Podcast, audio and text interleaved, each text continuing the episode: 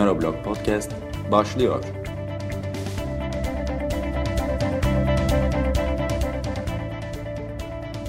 Merhabalar, ben Neuroblog'dan Onur Arpat. Bugün 1 Mayıs, modern sinir bilimin kurucusu Santiago Ramón y Cajal'in doğum günü. Bu büyük bilim insanının doğum gününde size Sinir Bilim Tarihi podcastimizden Cajal'i anlattığım kısa bir bölüm sunuyoruz. Keyifli dinlemeler.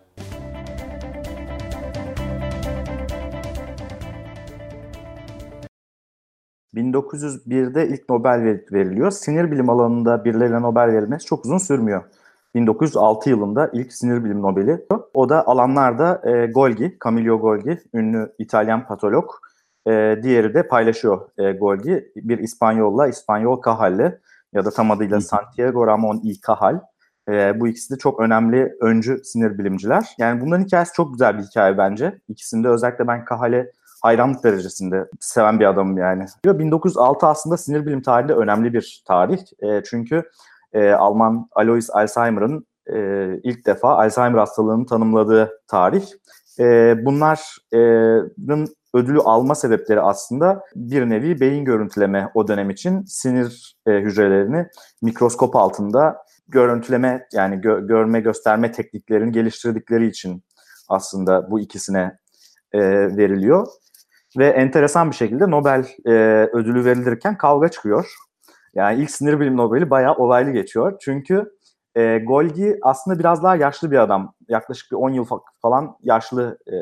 Onun doğum 1853, Cajal'in doğum 1962 yani 9-10 yaş aralarında fark var. Cajal, Golgi'nin keşfettiği Golgi metodunu kullanarak görüntülemeyi yapıyor. Yani bu sinir hücrelerini yapıyor ama ikisi arasında bir hipotez farkı var. İkisi farklı hipotezleri savunuyorlar. Bu yüzden aralarında çok uzun zamandır devam eden bir sürtüşme var aslında. Yani Golgi bayağı Nobel'i sunuş, hani Nobel'i alma töreninde kürsüden Cajal'e saldırıyor yani bayağı hani senin teorin 5 para etmez ben haklı çıkacağım falan filan diye böyle baya. Yani sinir hücreleri mikroskop altında görüntülemek için biraz sıkıntılı hücreler. Bu Golgi metodu ya da işte siyah reaksiyon, black reaction deniyor. Golgi tarafından bulunuyor 1870'li yıllarda. Golgi de aristokrat bir aileden gelen zengin falan bir adam. İşte tıp okuyor vesaire. Bu yöntemi buluyor. Cajal bu yöntemi alıp geliştiriyor ve sinir hücrelerinin daha iyi görüntülenmesini sağlıyor. Ama esas benim hayran olduğum Cajal. Çünkü Cajal çok eksantrik bir adam. Bir kere her şeyden önce Cajal de yine böyle bir aristokrat bir şey aileden geliyor. Babası anatomi hocası. Anatomist ve doktor. Oğlunun da mutlaka doktor olmasını istiyor. Ama Cajal bayağı haylaz bir adam. Böyle daha ziyade ilgisi işte resim yapmak, bayağı zeki, çevik falan da bir adam böyle spor yapıyor. Sanata falan uğraşı var ve kesinlikle hiç şeyle alakası yok hani.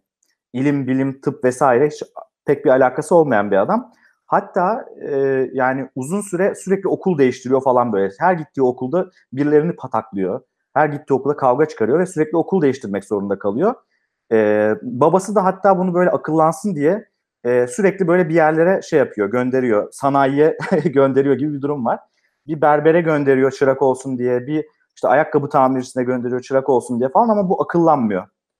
Bunun üzerine diyor ki ya ulan ben bu adamı nasıl acaba tıbba çekerim? Nasıl bu adamı doktor olmaya ikna ederim?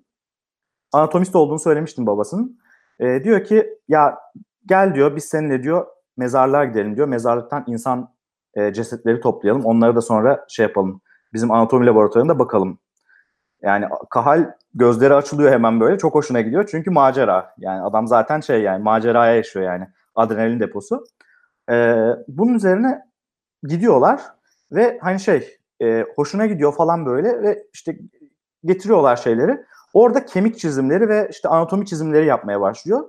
Bir nevi artık o anatomi çizimlerine o kadar hoşuna gidiyor ki kendi sanatıyla yani sanata olan ilgisiyle tıbbı olan ilgisini birleştiriyor ve tam da babasının istediği gibi bu bir çeşit macera yoluyla tıbba yönlenmiş oluyor bu çizimler aracılığıyla. Bu arada tabii yani o dönem için mezarlıktan ceset ya da kemik çalıp da laboratuvara götürmek çok ender görülen bir şey değil. Sonuçta 19. yüzyıldan bahsediyoruz. Hani hala sıkıntılı 21. yüzyıldayız. O dönem hayli sıkıntılı ve çok ciddi bir şekilde yapılan bir uygulama zaten. Cajal'de bu şekilde sinir bilime, tıbba girmiş oluyor. İyi ki de giriyor. Yani çünkü Cajal'in şöyle bir olayı var. Şimdi o dönemde iki tane teori çekişiyor. Bu işte modern sinir bilimin başlangıcı diyebileceğimiz bir nokta burası. Golgi ve tayfası diyor ki beyindeki sinir ağı, bakın işte görüyorsunuz, böyle bir örümcek ağı gibidir yani. Hani tamamen bir ağ şeklindedir ve hiçbir şekilde bölünür şekilde falan değildir.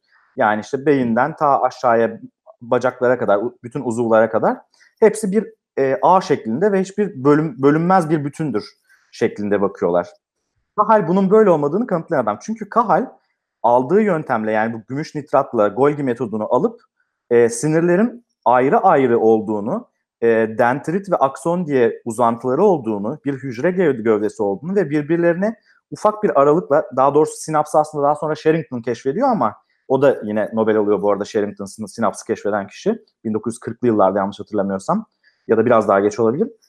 Bu ama gerçekten yani en azından tek bir ağ olmadığını, nöron diye bir şey olduğunu ve teori değiştirmiş. Evet, milyonlarca, milyarlarca nöron olduğunu muhtemelen ve işte teori olduğu gibi değiştiriyor yani nöron doktrinini. Daha doğrusu nöron doktrini ortada ama Cajal bunu kanıtlayan adam. Aslında o ta oradaki tartışma oraya dayanıyor.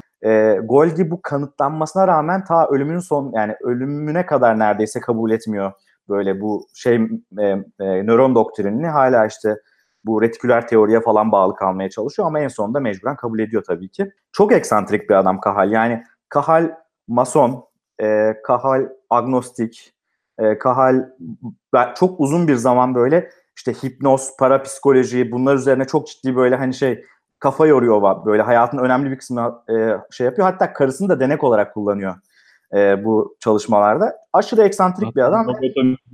Yani. Çok bayağı yani hani delilikle dahilik arasında hakikaten giden bir adam. Zaten çocukluğundaki kavgacı yapısından beri zaten bu iş buraya geliyor. Çılgın bilim adamı. Aynen tarzında. Çılgın bilim adamı şeyine, prototipine süper uyan bir adam. Sonra da zaten çılgın bilim adamla devam ediyor. Yani benim bilmiyorum yani bilim tarihi okumayı çok severim. Okuduğum ender adamlardan bir tanesi, agnostisizmden, ateizmden tekrar kiliseye dönen, yani tekrar bir anda şey, yani aslında tam olarak kiliseye dönmüyor ama inançlı bir insan olduğunu tekrar söylüyor.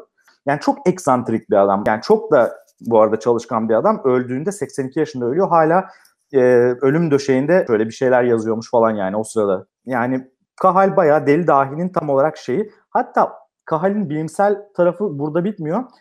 Cajal dendritlerde küçük spine'lar olduğunu, yani çentikler olduğunu, efendim söyleyeyim, sinir hücresinin polarize olarak elektriği ilettiğini falan gibi, o dönemde aslında bulamayacağı teknik itibariyle şeyleri teorik olarak düşünüp bunları savunuyor, ileri sürüyor.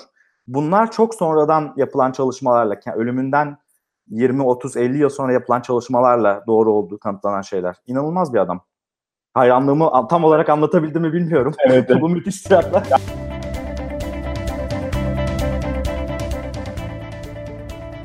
Bu podcast'i mümkün kılan Patreon destekçilerimizden Güney Akbal'a teşekkür ederiz.